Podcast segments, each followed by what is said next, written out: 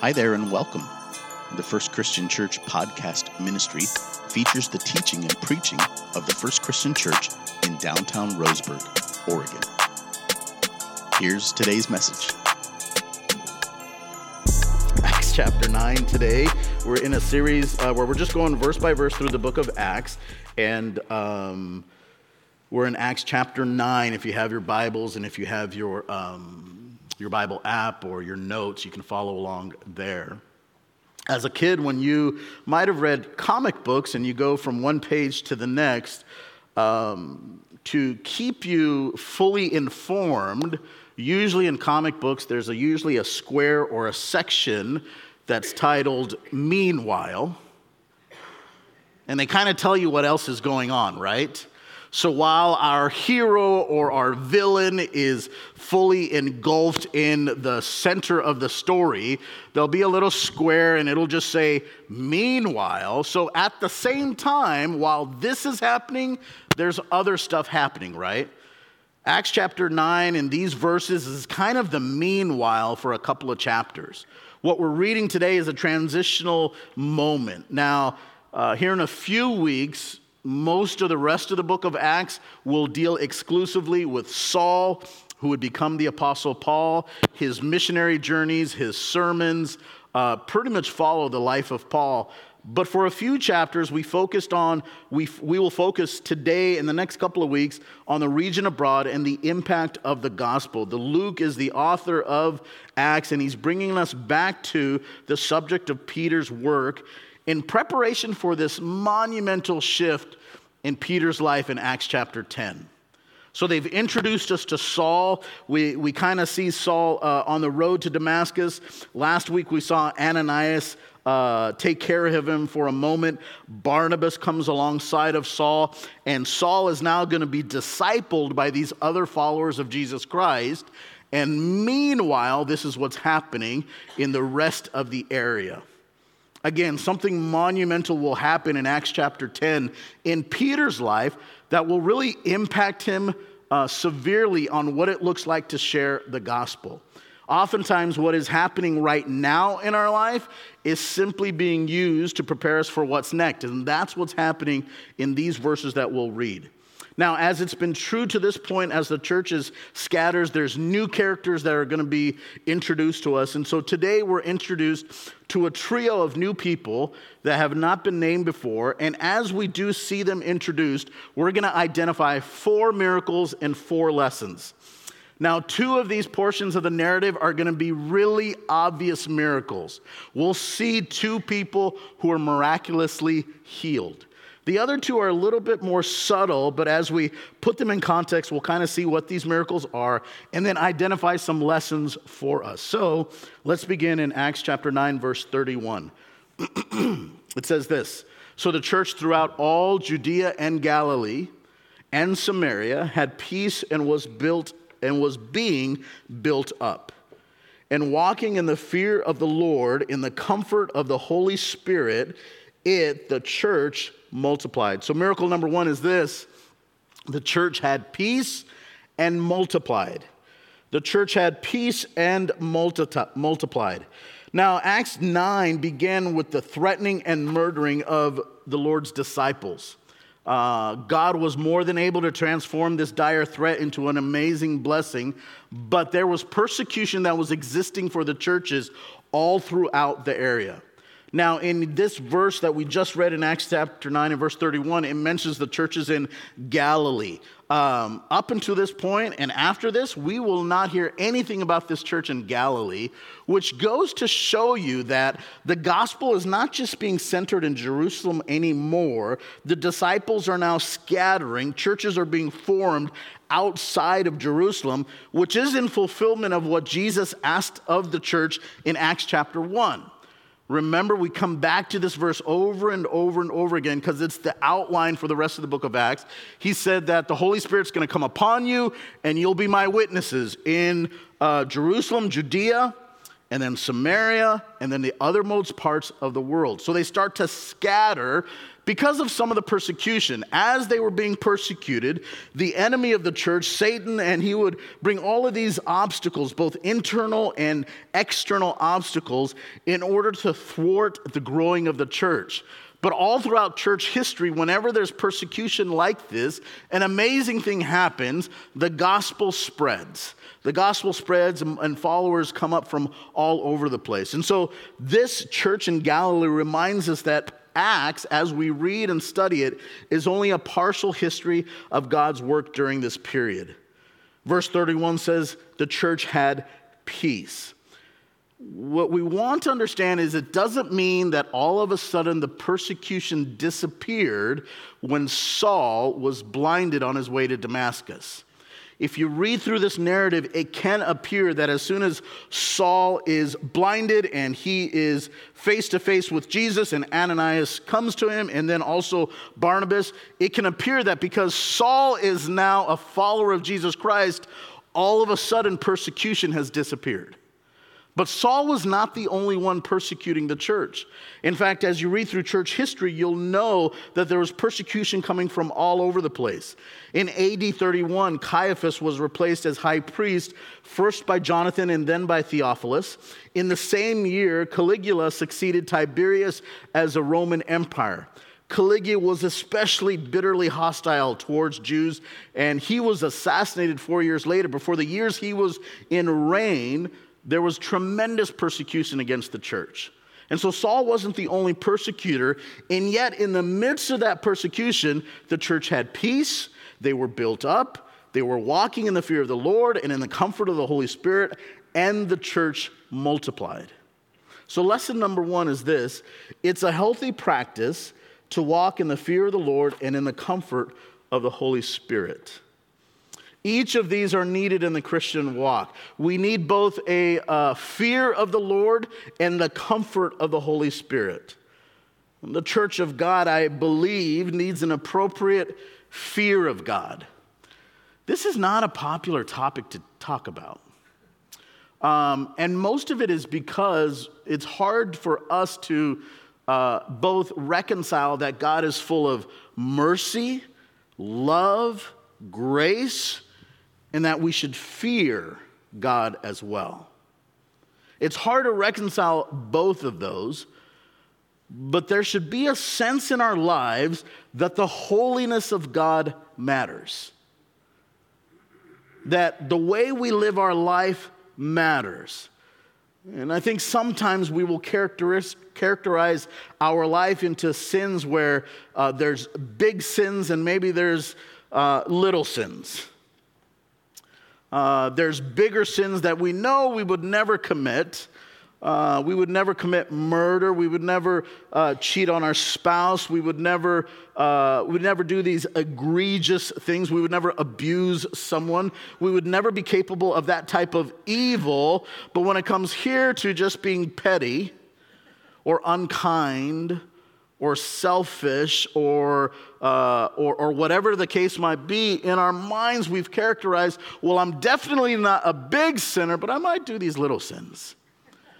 And so, what the church experienced in Acts was this this healthy appreciation of the fear of the Lord. You remember back a few chapters, and we see uh, when people uh, lied to the Holy Spirit and the judgment of God came down swiftly upon them. Those types of examples where it really does matter if we sin, it really does matter if we, uh, if we, if we succumb to temptation. And when we walk in the appropriate fear of God, we're then comforted by the Holy Spirit as we live it out. At any given moment, a disciple of Jesus may need the fear of the Lord or the comfort of the Holy Spirit. It's been described as maybe the guardrails of our faith, or maybe the bookends of our relationship with Jesus Christ. That on one end, we walk with the comfort of the Holy Spirit, and we're encouraged and we're reminded of the things He's taught us, and we are filled with uh, His presence and reminders of it. And yet, on the other end, there is this healthy appreciation for the fear of God because God is holy and we have missed the mark in our life. This is what Jesus promised in John 15 when we talked about the when he talked about the coming of the Holy Spirit. And so miracle number 1 is this, the church had peace, it multiplied, and the lesson for us is this, it is necessary, it's a healthy practice for us to walk in the fear of the Lord, but also in the comfort of the Holy Spirit. We read on in verse 32 and it says this, as Peter went here, and there, among them all, he came down also to the saints who lived at Lydda. And there he found a man named Aeneas. Everyone say Aeneas. If I have to read these words and these names, you do too. Uh, there he found a name, uh, found a man named Aeneas, bedridden for eight years, who was paralyzed. Verse 34, and Peter said to him, Aeneas, Jesus Christ heals you. Rise and make your bed. And immediately he rose. Look at what happens. And all the residents of Lydda and Sharon saw him and they turned to the Lord. Miracle number two Aeneas is healed. Now, I like the phrase in verse 32. It's kind of like Dr. Seuss uh, wrote this verse. It says, Now, as Peter went here and there among them all, like he's describing the travel patterns of Peter. This is part of the scattering. Uh, before, in the early parts of Acts and even in the Gospels, what you would find is the center of religion would be in Jerusalem, and people would come to Jerusalem. Now, what we're seeing is this shift where the apostles, the disciples, they're actually going to these different cities and areas where the church is in order to provide ministry, to provide training, to provide encouragement. And so, Paul went through all parts of the country to do ministry. They traveled some 35 miles from Jerusalem to Lydda. Uh, Lydda, if you're looking at a modern day map, is right outside of Tel Aviv in Israel. So you can kind of picture perhaps where they go. And one might ask, well, how did this church community begin, right? We heard about the church in Galilee. How did this one begin? The most logical explanation, if we were to conjecture perhaps who might founded this church, would, would seem to be Philip. Remember Philip a few weeks ago? Was taken up and he traveled, uh, met the Ethiopian. Uh, well, the Bible records that he traveled from Azotus to Caesarea through the coastal plain. So, most likely, these are followers of Jesus Christ that Philip led to the Lord. And Peter found a needy man God wanted to miraculously heal. And Peter found him as he was ministering to the others.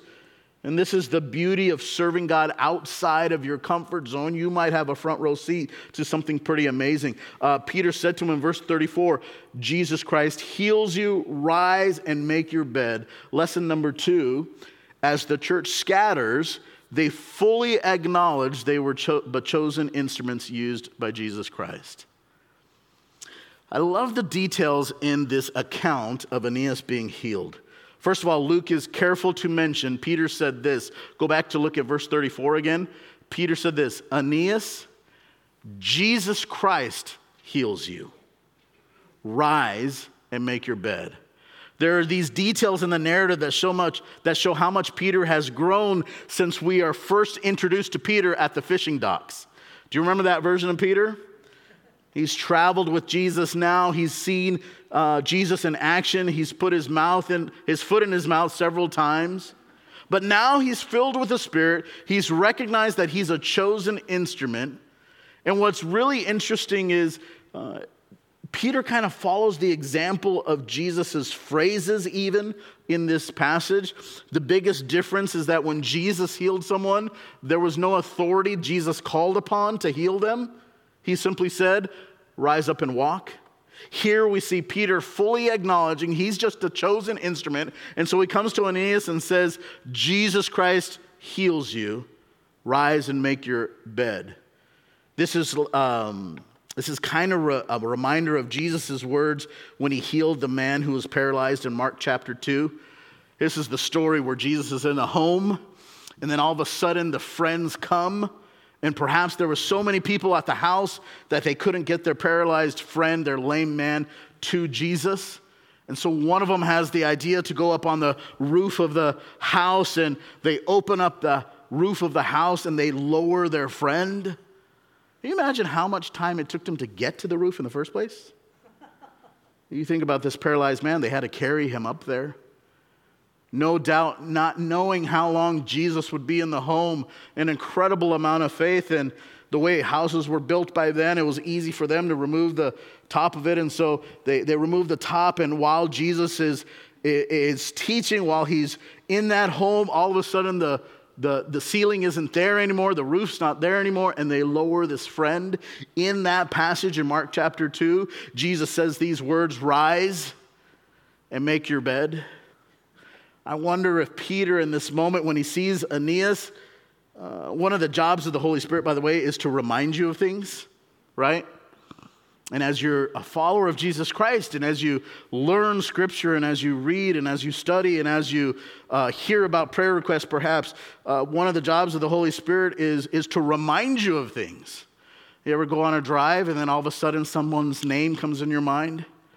All of a sudden a need comes through your mind, or you're talking with a friend, maybe at work or with a family member, and all of a sudden a passage of scripture comes, and you might not remember the exact phrase, and you might remember the address of the verse, but you can say, Man, I remember the Bible says something about this. This is the Holy Spirit's job to remind you. I think, I just like to picture these scenes, but I think Peter's there with Aeneas, and no doubt in, a, in an instant he remembers Jesus and the ceiling being opened up and the, the, the men being dropped down. And uh, they didn't drop them, but the lowered down. And, um, and Jesus says, Rise and make your bed. No doubt in that moment, Peter is remembering that scene with Jesus, and he's, as he's remembering, he says, Jesus Christ heals you. Rise and make up your bed. Verse 35 is interesting. All the residents of Lydda and Sharon Shone uh, saw him and they turned to the Lord. This miraculous healing of Aeneas was so uh, interesting because uh, even in the moment, Peter acknowledged, I'm just an instrument being used by God. Even in this moment, he recognized we come to the third miracle, and it unpacks in verse 36. Now there was in Joppa, Joppa, a disciple named Tabitha, which translated means Dorcas. Everyone say Dorcas. Before we go any further, Dorcas is a beautiful name in the original language. It means deer or gazelle. It was to be a name of honor. It just happens to be a word that um, not as beautiful, maybe, in the English language. So, for the purpose of today, we're going to call her Tabitha. Uh, she was full of good works and acts of charity. Verse 37 In those days she became ill and died. And when they had washed her, they laid her in an upper room. Verse 38 Since Lydda was near Joppa, the disciples, hearing that Peter was there, sent two men to him, urging him, Please come to us without delay. As you look through these verses, there's a phrase that Luke includes, and he says this Tabitha was full of good works and acts of charity. She was a beloved member of this Christian community, and Luke notes that she was full of good works and charitable deeds. Um, some of us are full of good works, and we just never get around to the actual deed part of it. Um, I had a pastor growing up that said some people are so heavenly minded that they're no earthly good right? Some of you will get that on the way home. It's fine. In other words, uh, Tabitha was this person who thought of really beautiful ways to love people and thought of really beautiful ways to be generous, thought of really beautiful ways to uh, go out of her way to love people, and actually followed through. There's a book called 4,000 Weeks, and they talk about generosity. And the author says this whenever a generous impulse arises in your mind, whether it's to give money, to check on a friend, uh, send an email or a text, act on the impulse right away when it comes to generosity, rather than putting it off till later. Because when we fail to act on urges, it's rarely out of mean spiritedness it's because we have second thoughts on how to engage in the act. It's not because we have second thoughts about whether the recipient deserves it, But we tell ourselves, well, we'll turn to it when our urgent work is out of the way, or when we have enough spare time, we'll do it really, really well, or uh, we ought first to spend a bit longer researching the best way to do this and, and how to fulfill. And before you know it, the thought has entered our mind and has just quickly passed away. So when it comes to generosity, the author encourages us act on the impulse right away. The only behaviors that count are the ones that we actually get around to making. Um, here's Tabitha, and she was not only full of ideas and ways to love people, she actually did them. One translation says it this way she was full of good works and charitable deeds, which she actually did. And so let's be the kind of people that do that. Uh, Tabitha was full of good works, acts of charity, but Peter wasn't in Joppa when Tabitha died. He wasn't far away. Uh, so the Christians uh, sent word to Peter, perhaps asking him to come while Tabitha was still alive or maybe just died. So we pick up the story in verse 39. It says this Peter rose and went with them.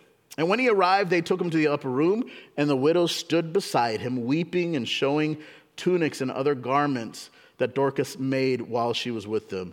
Apparently, she was very uh, gifted at making these garments to encourage others and when she passed, they stood there weeping, showing off the garment she had made. Verse 40 But Peter pulled them aside, pulled them all outside, I should say, knelt down and prayed, and turning to the body, he said, Tabitha, arise.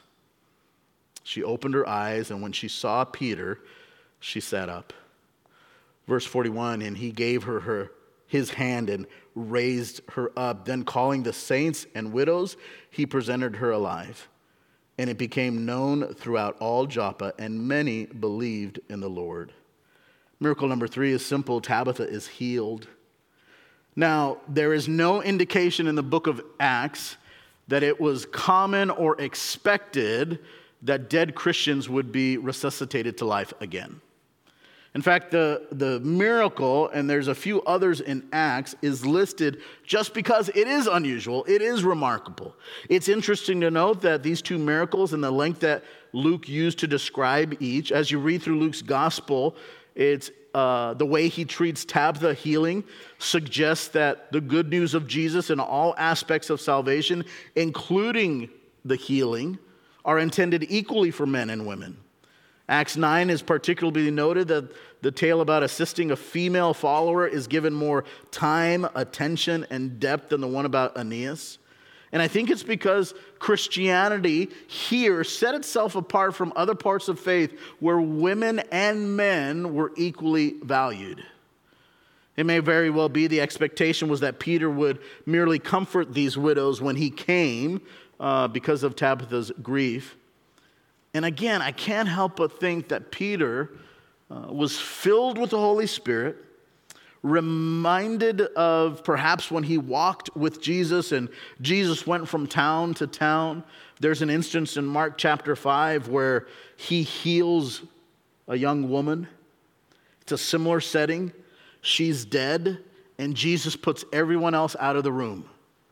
And in that healing in Mark chapter 5, Jesus says these words Talitha kumi. In other words, Talitha, rise.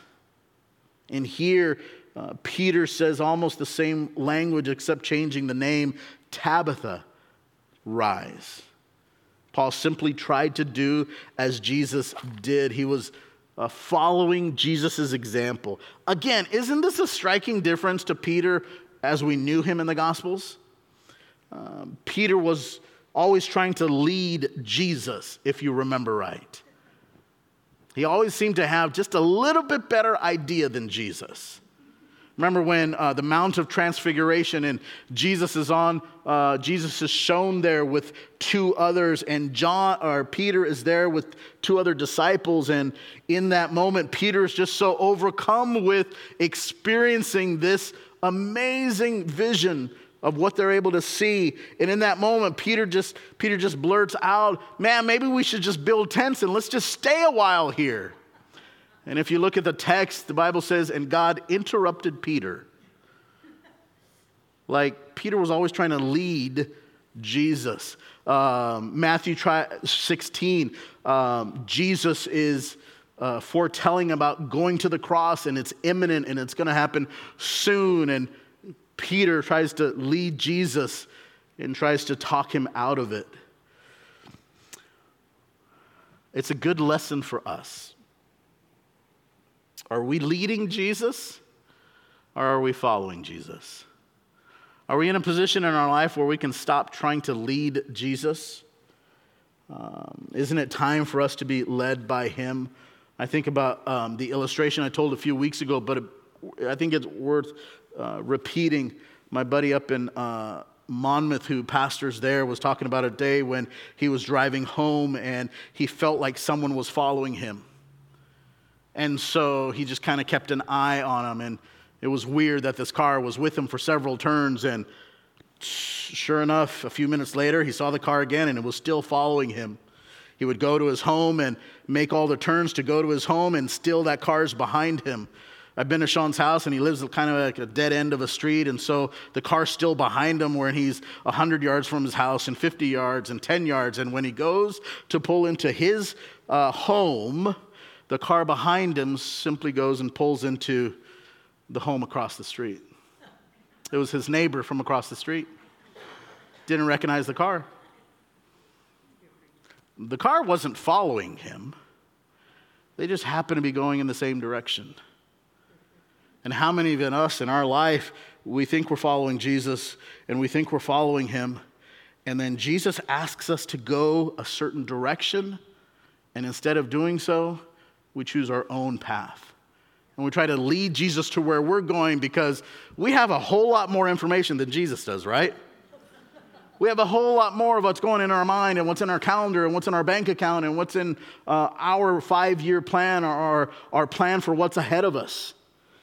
And if I can be honest with you, that drives me nuts when I realize I've been trying to lead Jesus to where I want to go. Those moments of disappointment in our life are good face to face opportunities to simply remind ourselves Am I following Jesus or am I trying to lead him? I love these illustrations or these moments that are captured by Luke of Peter, where all of a sudden we get to see Peter at this stage of his life, and he's no longer trying to lead or, or, or lead Jesus to where he's going. He's simply led by the Holy Spirit. Holy Spirit's reminding him of what's happened in the past, and he simple, simply follows Jesus' lead. She was dead, and she came back to life. Again, remarkable, unusual miracles. What's troubling, or what could be troubling as we read this account, is Tabitha was not the only follower of Jesus Christ that died during this period. In fact, others died and were not resuscitated, were not resurrected. Uh, the Lord chose to raise Tabitha, but Stephen was martyred just a few chapters ago. Stephen, one of the early followers, boldly and courageously preaching to those who would then take his life by stoning him. Man, he preaches this amazing sermon, and yet, no doubt, people rushed afterwards to see if he was okay, if he was alive still. No doubt those would have been followers of Jesus Christ, and yet Stephen's not resurrected. James, one of the early uh, leaders of the church, died and yet there was no resurrection. I think what's hard for us is this that lesson three, there will be moments in life where trusting God's greater wisdom and knowledge will be easier than other times. No doubt Peter was there when Stephen died. They prayed over Stephen. James died, they prayed, and yet no resurrection. And so we must trust God's greater wisdom and knowledge in all things, recognizing that these instances we see in Acts are not just a pattern for how our life will go, but what our life looks like when we simply surrender and trust. It's, it's um, probably the most um, often, how do I say this? When I meet with families or when I meet with individuals, um, the hardest question I get asked is why. Why does this have to happen? Why is, why is this okay? Why does this hurt exist? Why does this abuse exist? Why, why, and why? And there will be moments in our life where trusting God's greater wisdom, His greater knowledge, will be easier than others. And it's in those moments that we simply, simply yield our wisdom to Jesus's.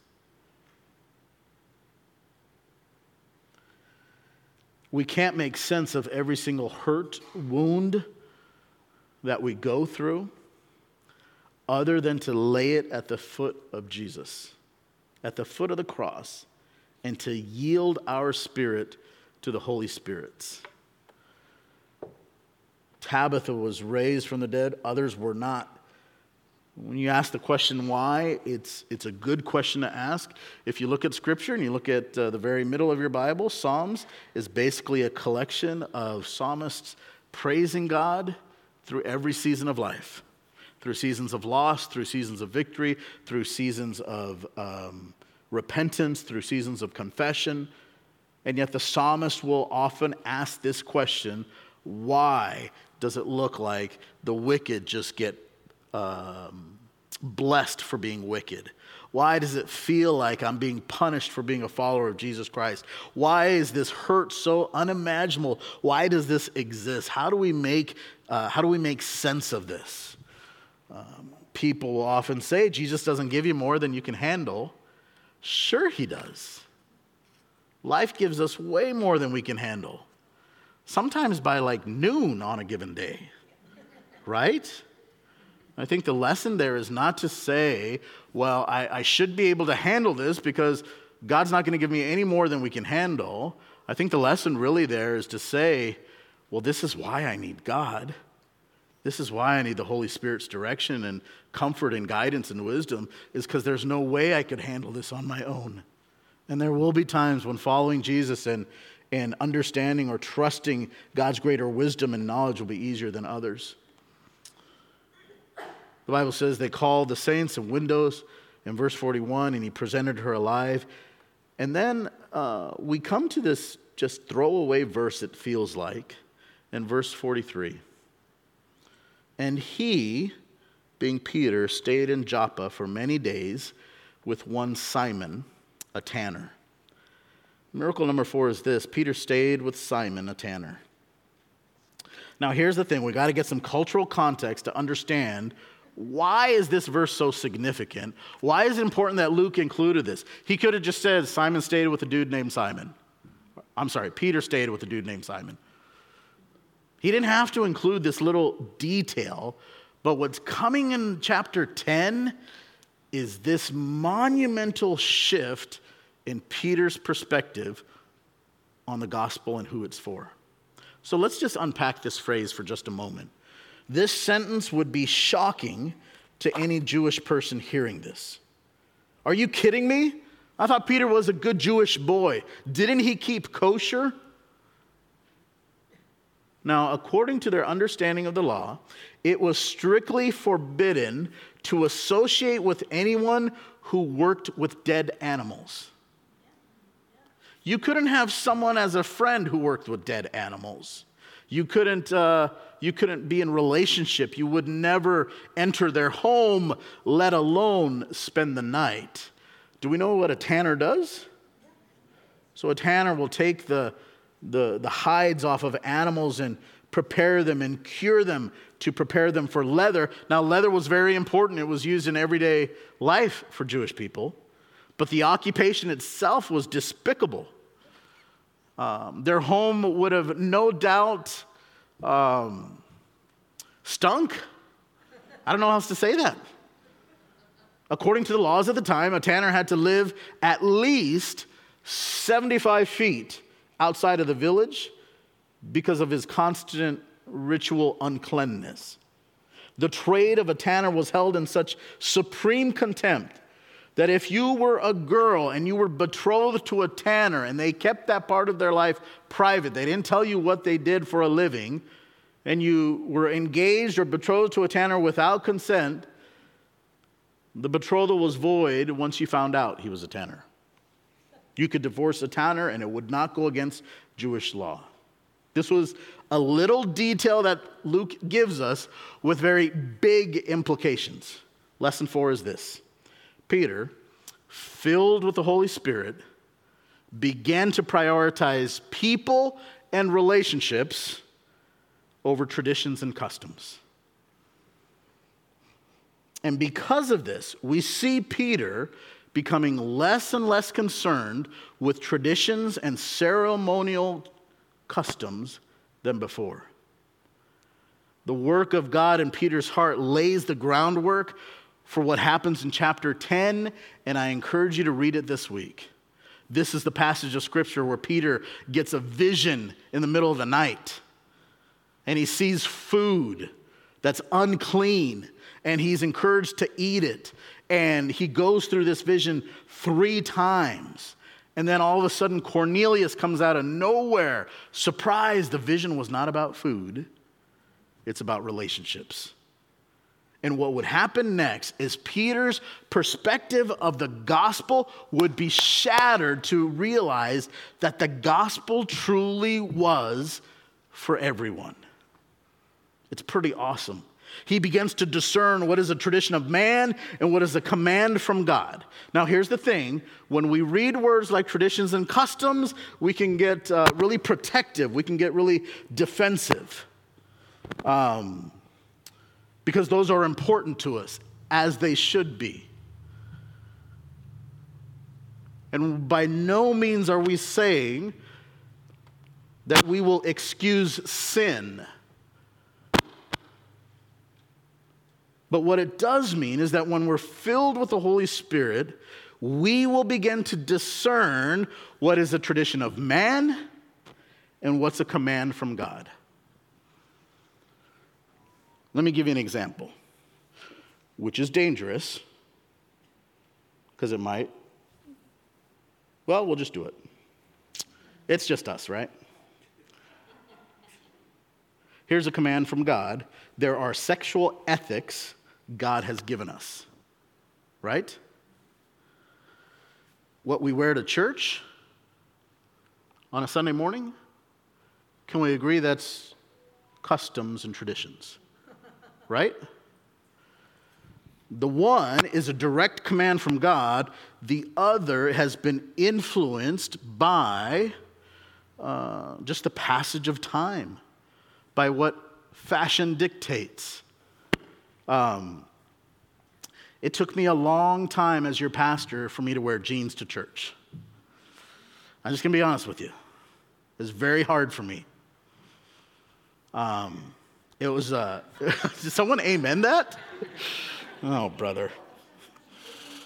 I'm not wearing skinny jeans, all right? It's just jeans. It was a really hard time for me uh, the first time I came to church as your pastor without a tie on It was very difficult for me as a personal custom and tradition I grew up with. Because in my home, Sundays were a big deal. And the customs and traditions that my family grew up with, it was uh, we all got ready. It was the only time during the week we had breakfast together. Um, my mom um, would wear her, uh, her prettiest saris. She'd pick them out days in advance. She'd spend time ironing them. We would iron our clothes in preparation, and we, I would wear a shirt and a tie every Sunday. And it was hard for me to give that up, right? Um, but that, that's a custom or a tradition of man. What ends up happening with the gospel sometimes with our churches is we will raise something that is a custom or tradition so high in our mind that now not only do we hold ourselves to this standard, what ends up happening? We start holding other people to the standard. And all of a sudden, well, so and so isn't wearing this, or so and so. Did you see what so and so? And you might not say it out, out loud, but it'll be in your head. And all of a sudden, we have divided ourselves, not because of what God has commanded, but because of something that is a custom or a tradition. Now, here's the danger that happens when we allow that to happen in our hearts. What happens in our hearts is there's now a hierarchy in the gospel. There's a hierarchy in the kingdom of God that so and so is saved and part of our church, but man, they're not quite here yet, or they're not quite here yet. And in our own minds, we fail to recognize that we're all short of the glory of God. So when it comes to the direct commands of God, by all means, we have to hold the line, right? But when it comes to customs and traditions, what would it look like in our hearts to prioritize people and relationships? Now, here's the thing Peter stayed with a Simon, a tanner. I'm telling you, the connect cards he would have got on that Sunday, woo they would have been ridiculous. The elders would have called him in and said, What'd you do this weekend?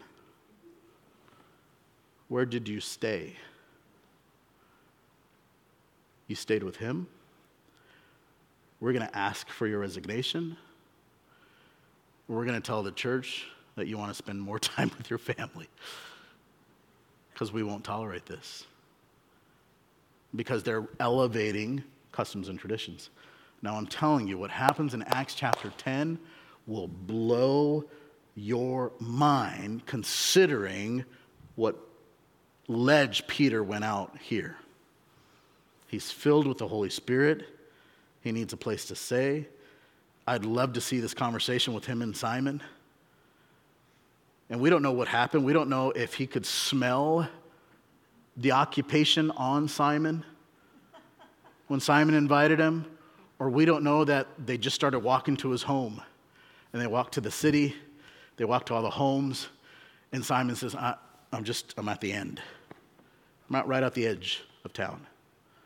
And they get through town, and they, people are giving them looks as Peter's walking with the tanner. And he gets to the edge of town, and he goes, So when I meant the edge of town, I meant like the edge of town. And all of a sudden, Peter starts walking 20, 30, 50, 75 feet outside of the town, outside of where people are staying. And in that moment, he has a decision to make. Am I going to elevate my custom and tradition to the point where now this, this, this, this man has no chance to understand what the gospel is because of this hierarchy I've created in my life? Or am I going to prioritize people and relationships? It's a beautiful, beautiful line here. Peter stayed with Simon, a tanner. Next week, I encourage you, this week, I should say, read through Acts chapter 10. Read through Cornelius and how the Holy Spirit leads Cornelius and how what happens here. Peter began to recognize that the gospel is all about people and relationship. And here's a beautiful thing about Peter. Has Peter been filled with the Holy Spirit? Help me out. Has he been filled with the Holy Spirit? Uh, when did that happen? What chapter? Two, right? Acts chapter 2. He is a follower of Jesus, right? He was there when Jesus died. He was witness to his resurrection. He had a meal with Jesus after the resurrection of Jesus. Acts chapter 2, he's filled with the Spirit. And what's happening all the way in Acts chapter 9? He's still growing. He's still growing in his faith. And when we get to Acts chapter 10, a follower of Jesus Christ, someone who's filled with the Holy Spirit, all of a sudden there's still room for him to grow. There's still room. And, child of God, let me tell you, just because you've been attending for two weeks or 20 years or 30 years or four generations or five generations worth in this church, it doesn't mean we get to a point where we stop growing.